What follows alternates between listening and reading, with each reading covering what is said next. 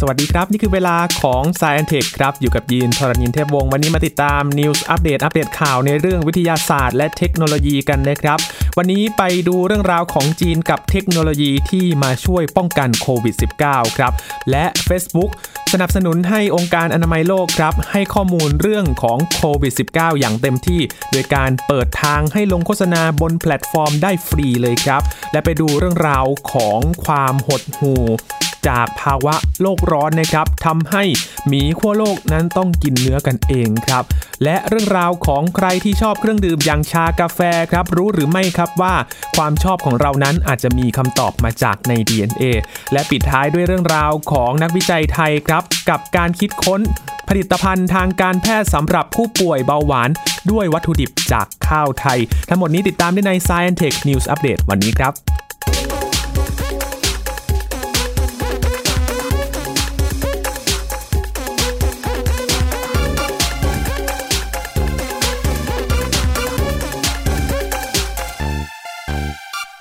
ยังอยู่ในสถานการณ์ที่ยังน่ากังวลอยู่นะครับสำหรับการระบาดของไวรัสโคโรนาสายพันธุ์ใหม่ 2019 หรือว่าโควิด -19 นั่นเองนะครับ ซึ่งขณะนี้ประเทศที่น่าเป็นห่วงมากๆเลยก็คืออิตาลีนะครับ ตอนนี้ประกาศปิดเมืองทั้งประเทศแล้วนะครับ เพราะว่าตัวเลขของผู้เสียชีวิตในช่วง 2-3 วันที่ผ่านมา มีตัวเลขที่พุ่งสูงมาก ๆ เลยนะครับ และ อิตาลีเป็นประเทศที่มีประชากรผู้สูงอายุมากเป็นอันดับ 2 รองจากญี่ปุ่นด้วยนะครับ เพราะว่าเรื่องของไวรัสโควิด -19 นี้ เปอร์เซ็นต์ของการเสียชีวิตส่วนใหญ่จะเป็นผู้สูงอายุด้วยนะครับ เพราะฉะนั้นก็ต้องเรียกว่าควบคุมอย่างเข้มข้นกันมากขึ้นนะครับสำหรับอิตาลีตอนนี้ก็ประกาศปิดเมืองไปที่เรียบร้อยแล้ว ก็คือตัวเลขผู้เสียชีวิตนั้น พุ่งสูงขึ้นแซงเกาหลีใต้แล้วนะครับ รองลงมาจากประเทศจีนนั่นเอง แต่ถ้ามองในจีนตอนนี้สถานการณ์ดูเหมือนจะไปในทิศทางที่ดีขึ้นนะครับ สามารถควบคุมจำนวนผู้ติดเชื้อที่มีอัตราการเพิ่มขึ้นที่ลดลงแล้วนะครับ แล้วก็ตอนนี้เองในอู่ฮั่นเองก็ประกาศปิดโรงพยาบาลชั่วคราวหลายแห่งแล้วนะครับ ก็เป็นเรื่องที่น่าดีใจสำหรับจีนที่ตอนนี้สามารถควบคุมการแพร่ระบาดของโควิด -19 กันแล้ว แต่ต่างประเทศโดยเฉพาะในยุโรป ตอนนี้ก็ต้องไปโฟกัสที่ยุโรปแทนนะครับ เพราะว่าสถานการณ์ค่อนข้างน่าเป็นห่วงเลยทีเดียวครับ มาดูกันที่จีนครับเมื่อวันที่ 2 มีนาคมที่ผ่านมาครับที่กรุงปักกิ่งประธานาธิบดีสีจิ้นผิงของจีนก็เดินทางไปดู หน่วยงานวิจัยเทคโนโลยีป้องกันโควิด -19 ครับ และพูดถึงอาวุธทรงพลังของมนุษย์ที่ใช้ในการต่อสู้กับโรคภัยไข้เจ็บ ก็คือ วิทยาศาสตร์ และเทคโนโลยีนี่แหละครับ และการจะเอาชนะโรคระบาดครั้งใหญ่ของมนุษย์ก็จะได้รับความช่วยเหลือจากการสร้างสรรค์ด้านวิทยาศาสตร์ และเทคโนโลยีครับ เพราะว่าตอนนี้นักวิทยาศาสตร์จีนครับเขาใช้ปัญญาประดิษฐ์ และซูเปอร์คอมพิวเตอร์ครับสามารถเรียงลำดับ DNA ของโคโรนาไวรัสได้ภายในเวลา 1 เดือนครับ แล้วก็ประกาศผลวิจัยนี้ต่อทั่วโลกอย่างทันเวลา ก็จะช่วยผลักดันกระบวนการวิจัย แล้วก็ผลิตยาตัวใหม่ขึ้นมาครับรวมถึงวัคซีนป้องกันรักษาโควิด -19 ครับขณะเดียวกันเองหน่วยงานวิจัย เทคโนโลยีที่เกี่ยวข้องของจีนก็ยังได้เปิดเผยข้อมูลและผลสำเร็จ ต่อองค์การอื่น ๆ ทั่วโลกนะครับทำให้จะสามารถค้นหาข้อมูลที่เกี่ยวข้องกับโควิด -19 ผ่านทางอินเทอร์เน็ตได้ด้วยนะครับ แล้วก็เป็นประโยชน์สำหรับนักวิทยาศาสตร์และนักวิจัยนะครับในการหาแนวทางป้องกัน โควิด -19 แล้วก็ควบคุมการระบาดในอนาคตนะครับ ก็เป็นกำลังใจให้ทีมนักวิจัยนักวิทยาศาสตร์นะครับ ให้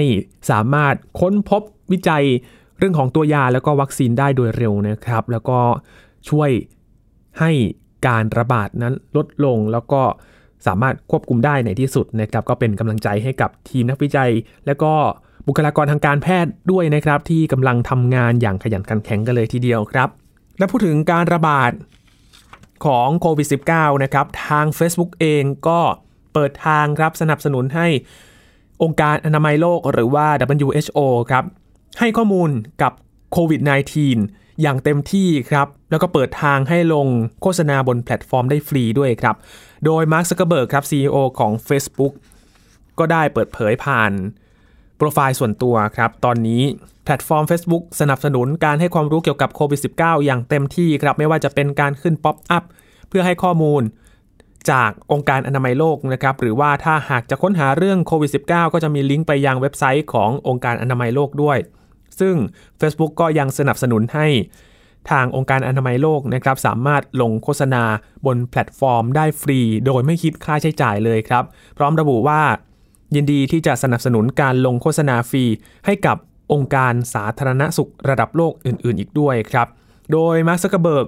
กล่าวผ่าน Facebook ส่วนตัวนะครับว่ากำลังเปิดให้ WHO ลงโฆษณาฟรีเพื่อเผยแพร่ข้อมูลโคโรนาไวรัสได้เท่าที่ต้องการครับและยินดีให้การสนับสนุนในด้านอื่น ๆ ด้วย และนอกจากนี้ครับ Facebook ก็ยังระบุอีกว่า จะมีการจัดการเกี่ยวกับ Fake News หรือว่าข่าวปลอม รวมถึงข้อมูลผิดๆที่ก่อให้เกิดอันตรายนะครับ โดยท่านหน่วยงานสาธารณสุขสากล ระบุว่าข้อนี้เป็นข้อมูลเท็จ เป็นเรื่องของทฤษฎีสมคบคิด ก็จะดำเนินการลบให้ทันทีครับ รวมถึงจะไม่อนุญาตให้โฆษณาสินค้าที่ระบุว่ารักษาโควิด -19 ขึ้นมาบนแพลตฟอร์มอีกเช่นกันนะครับ เพราะว่าข่าวปลอมโฆษณาปลอมมาควบคู่กันในช่วงนี้กันเลยนะครับ ก็ต้องช่วยกัน ดูแล แล้วก็ลบข่าวปลอมนะครับ เพื่อป้องกันการเข้าใจผิดในช่วงนี้กันด้วยนะครับ นี่คือความคืบหน้าที่เกิดขึ้น ในช่วงเวลานี้นะครับ เกี่ยวกับเรื่องของโควิด -19 ครับไปดูอีกเรื่องหนึ่งครับคุณผู้ฟังครับเป็นเรื่องที่เราต้องตระหนักกันอย่างมากๆเลยนะครับ แต่ก็อย่าตื่นตระหนกต้องตั้งสติแล้วก็ช่วยกันแก้ปัญหาเช่นเดียวกัน ก็คือเรื่องของภาวะโลกร้อนครับ พูดถึงภาวะโลกร้อนตอนนี้หนึ่งผู้ได้รับผลกระทบก็คือหมีขั้วโลกครับ แหล่งที่อยู่อาศัยและแหล่งอาหารของหมีขั้วโลกในแถบอาร์กติกถูกทำลาย แล้วก็เป็นผลมาจากภาวะโลกร้อนนี่แหละครับ ซึ่งหลายปีที่ผ่านมาก็ไม่ค่อยจะพบเห็นเหตุการณ์หมีขั้วโลกถูกกินมากนักนะครับ เนื่องจากว่ามีแหล่งอาหารแล้วก็ทรัพยากรมากมาย แม้ว่าเป็นที่ทราบดีว่าหมีขั้วโลกนั้นสามารถล่าแล้วก็กินเนื้อใน พวกเดียวกันเองได้ครับ ตลอดจนก็มีสาเหตุมาจากการรบกวนของกิจกรรมของมนุษย์ของหน่วยงานต่างๆ อุตสาหกรรมที่เข้าไปสู่ในพื้นที่แถบอาร์กติก ก็ส่งผลให้แพน้ำแข็งละลาย และสิ่งเหล่านี้นี่แหละครับ ก็เป็นการทำลายแหล่งที่อยู่อาศัยและแหล่งอาหารของหมีขั้วโลกมากขึ้นครับ โดยผู้เชี่ยวชาญ ปัญหาด้านนิเวศวิทยาและวิวัฒนาการจากสถาบันซีเวสชอฟแห่งมอสโกครับ คุณอียามอร์ดิเวนติเซฟกล่าวถึงกรณีที่น่าตกใจครับ กับการกินเนื้อกันเองของหมีขั้วโลกนั้นเป็นข้อเท็จจริงที่ทราบมานานแล้ว แต่ว่ากรณีดังกล่าวมักพบได้ยากในขณะนี้ กล่าวว่ามันเป็นสัญญาณครับว่าการกินกันเองในหมีขั้วโลกกำลังเพิ่มมากขึ้นครับ ตามที่นักวิจัยได้วิเคราะห์สาเหตุของพฤติกรรมดังกล่าวนะครับก็คือการขาดแคลนของแหล่งอาหารในถิ่นที่อยู่อาศัย โดยหมีขั้วโลกตัวผู้ขนาดใหญ่ ก็จะโจมตีตัวเมียและลูกเพราะว่าพวกมันเป็นเป้าหมายที่ง่ายต่อการ ที่จะนำมากินนะครับ ส่วนการแทรกแซงของมนุษย์ก็ส่งผลกระทบอย่างรุนแรงเลยนะครับ ต่อที่อยู่อาศัย ตอนนี้ที่ ROB ครับก็ถูกนำมาใช้เพื่อแยกก๊าซธรรมชาติเหลวอาร์กติก เพื่อบริการให้กับเรือที่แล่นผ่านเส้นทางนี้ด้วย โดยนักวิทยาศาสตร์ ชาวรัสเซียอีกคนหนึ่งครับ คุณวลาดิเมียร์โซโคลอฟ ก็เป็นคนหนึ่งที่เป็นผู้นำการเดินทางหลายครั้งในอดีตกล่าวว่า ในปีนี้ครับหมีขั้วโลกกำลังประสบปัญหากับสภาพอากาศที่ร้อนกว่าที่เคยเป็นโดยเฉพาะที่เกาะสวิสเบอร์เกนครับทางเหนือของนอร์เวย์และหมีหลายตัวก็เริ่มที่จะสะสมซากเหยื่อที่มันคาด โดยการฝังพวกมันไว้ในหิมะ เพื่อบริโภคไว้ในภายหลังครับแม้ว่าจะเป็นเรื่องปกติที่หมีขั้วโลกจะกินกันเองนะครับ แต่ว่าสัดส่วนของพฤติกรรมเหล่านี้มันกำลังเพิ่มมากขึ้นครับ เพราะว่าปัจจัยเรื่องของแหล่งอาหารมันหายไป หิมะละลายหายไปทำให้การหาอาหารยากยิ่งขึ้นนะครับ แน่นอนว่านี่คงเป็นทางเลือกสุดท้ายของพวกมันที่จะทำเพื่ออยู่รอดนั่นเองนะครับ เป็นสัญญาณที่นำมาเตือนกัน และทำให้เห็นว่าความรุนแรงของภาวะโลกร้อน มีให้เห็นชัดเจนมากยิ่งขึ้นครับพักจากเรื่องเครียดกันบ้างครับคุณผู้ฟังครับพาไปดูเรื่องราวของการดื่มเครื่องดื่มกันบ้างครับ คุณผู้ฟังท่านไหนชอบดื่มกาแฟกันบ้างครับ ถ้าให้เลือกระหว่างชากับกาแฟชอบดื่มอันไหนมากกว่า และย้อนถามไปอีกครับว่า การที่คุณผู้ฟังชอบดื่มชา หรือว่ากาแฟนั้นเริ่มต้นมาจากอะไรครับ ถ้าตอนนี้ยังตอบไม่ได้ครับ มีเรื่องราวที่น่าสนใจเรื่องหนึ่งครับกับความชอบในการดื่มชากาแฟครับ ว่าคำตอบนั้นอาจจะอยู่ใน DNA ของเราก็ได้ครับ งงเลยนะครับว่า เอ๊ะการที่จะดื่มชากาแฟนั้น มันมีเรื่องของ DNA มาเกี่ยวข้องด้วยหรือ วันนี้ครับมีข้อมูลจากนักวิจัย ของศูนย์วิทยาศาสตร์การแพทย์ลิเกนครับ และทีมนักวิจัยจากมหาวิทยาลัยโอซาก้าของญี่ปุ่นครับเขาศึกษาข้อมูลด้านพันธุกรรม และความชอบด้านอาหารของมนุษย์ครับ โดยอาศัยข้อมูลจากชาวญี่ปุ่นกว่า 160,000 คนด้วยกันครับ ได้ตีพิมพ์รายงานเรื่องนี้ ในวารสารวิชาการ Nature Human Behavior ครับ โดยการศึกษานี้ได้พบความเกี่ยวพันระหว่างยีนหรือว่าสารพันธุกรรม กับอุปนิสัย หรือความพึงพอใจในอาหาร 13 อย่างด้วยกันครับ นับตั้งแต่เรื่องของการดื่มเครื่องดื่มแอลกอฮอล์ความชอบในเรื่องของเครื่องดื่มและอาหาร ไปจนถึงลักษณะความเสี่ยงของโรคต่างๆ อย่างเช่น มะเร็งและเบาหวานเป็นต้นครับ โดยนักวิจัยได้กล่าวถึงการที่เราทราบมากันก่อนแล้วนะครับ ว่าสิ่งที่เราทานนั้นมีส่วนในการกำหนดสิ่ง หรือว่าสภาวะที่เราเป็น และการศึกษาเรื่องนี้ก็ทำให้ได้เข้าใจครับว่าสิ่งที่เราชอบทานนั้น อาจถูกกำหนดมาก่อนล่วงหน้าแล้ว จากลักษณะของพันธุกรรมครับ การศึกษาที่ว่านี้นะครับเริ่มมาตั้งแต่ปี 2546 แล้วครับย้อนกลับไปหลายปีเหมือนกันนะครับ ประมาณ 10 กว่าปีได้ โดยมุ่งหมายที่จะหาข้อมูลสนับสนุนครับเรื่องของการออกแบบยาหรือว่า การรักษาโรคต่างๆ แบบเฉพาะตัวครับ โดยได้เก็บตัวอย่างของ DNA หรือว่าสารพันธุกรรม รวมทั้งข้อมูลด้านอื่นๆ อย่างเช่น รูปแบบการใช้ชีวิตและลักษณะอาหารการกินเป็นต้น โดยนักวิจัย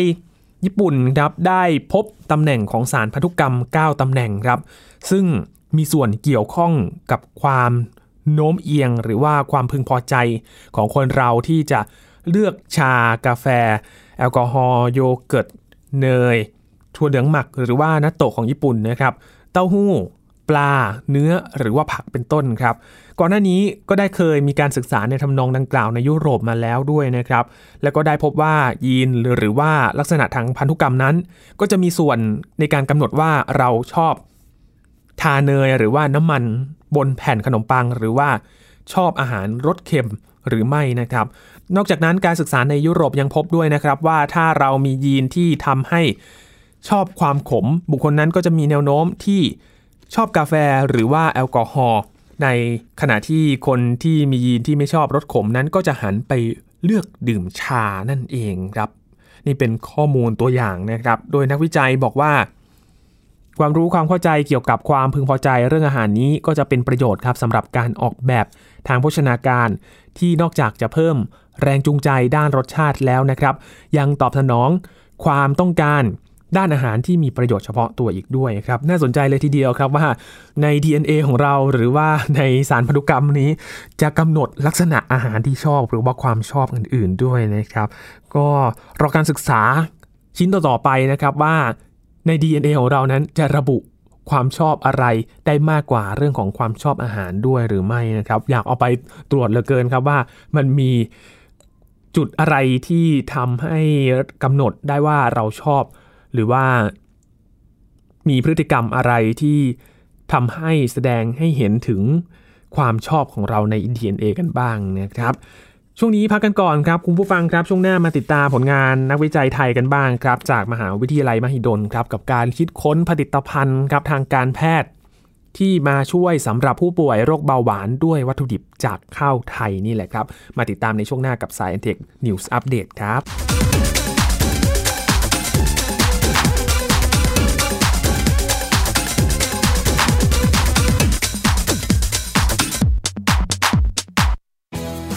PBS ดิจิทัล Radio Infotainment for All สถานีวิทยุดิจิทัลจากไทย PBS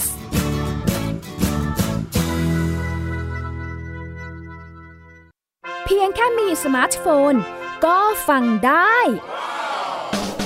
Thai PBS Digital Radio สถานีวิทยุดิจิทัลจาก Thai PBS เพิ่มช่องทางง่าย ๆ ให้คุณได้ฟังรายการดี ๆ ทั้งสดและย้อนหลังผ่านแอปพลิเคชันไทย PBS Radio หรือ World Wide Web dot Thai PBS Radio com Thai PBS Digital Radio Infotainment for all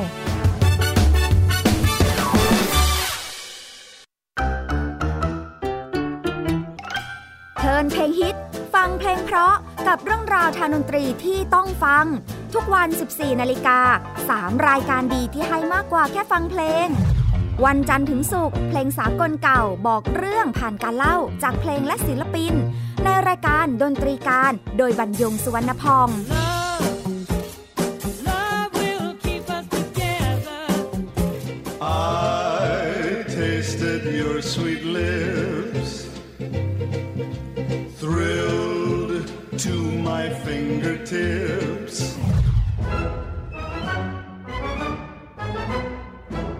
วันเสาร์ชั่วโมงดนตรีและเพลงคลาสสิก ที่เล่าผ่านคนดนตรี ในรายการ Gen C and Classical Music โดยนักถาควรขจร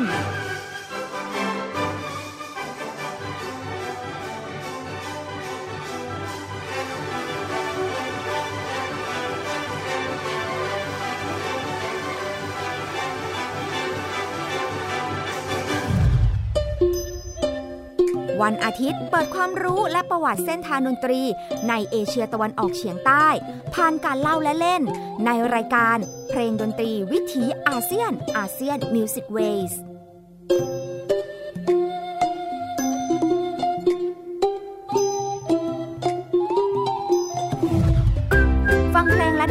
ได้ที่นี่ Thai PBS Digital Radio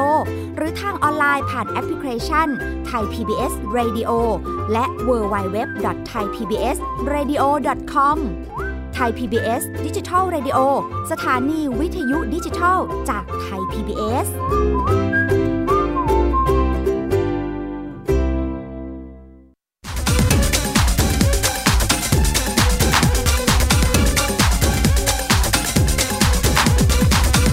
ฟังยังอยู่กับ Science Tech นะครับ วันนี้ News Update มาติดตามข่าวเรื่องวิทยาศาสตร์และเทคโนโลยีกันนะครับ วันนี้นำผลงานเรื่องของนักวิจัยไทยครับ มาเล่าให้คุณผู้ฟังฟังนะครับ เป็นการคิดค้นของนักวิจัยมหาวิทยาลัยมหิดลครับ ที่คิดค้นผลิตภัณฑ์ทางการแพทย์สำหรับผู้ป่วย โรคเบาหวานด้วยวัตถุดิบจากข้าวไทยนี่แหละครับ พูดถึงข้อมูลของ กรมอนามัยกระทรวงสาธารณสุขครับพบว่าระหว่างปี 2554 ถึง 2560 ประเทศไทยมีผู้เสียชีวิตจากโรคเบาหวานเพิ่มขึ้น จากร้อยละ 11 เป็นร้อยละ 21 ครับ ชี้ให้เห็นถึงแนวโน้มของโรคเบาหวานที่นับวันก็จะมีความรุนแรงมากขึ้นเรื่อยๆครับจนต้องมีการรณรงค์อย่างจริงจัง เพื่อที่จะลดอัตราการเสี่ยงต่อการเป็นโรคเบาหวานอย่างต่อเนื่องกันในปัจจุบันนะครับ และเนื่องจากข้าวครับเป็นพืชสำคัญสำหรับโลกของเรา แล้วก็เป็นพืชเศรษฐกิจของไทยด้วยนะครับ โดยถือว่าเป็น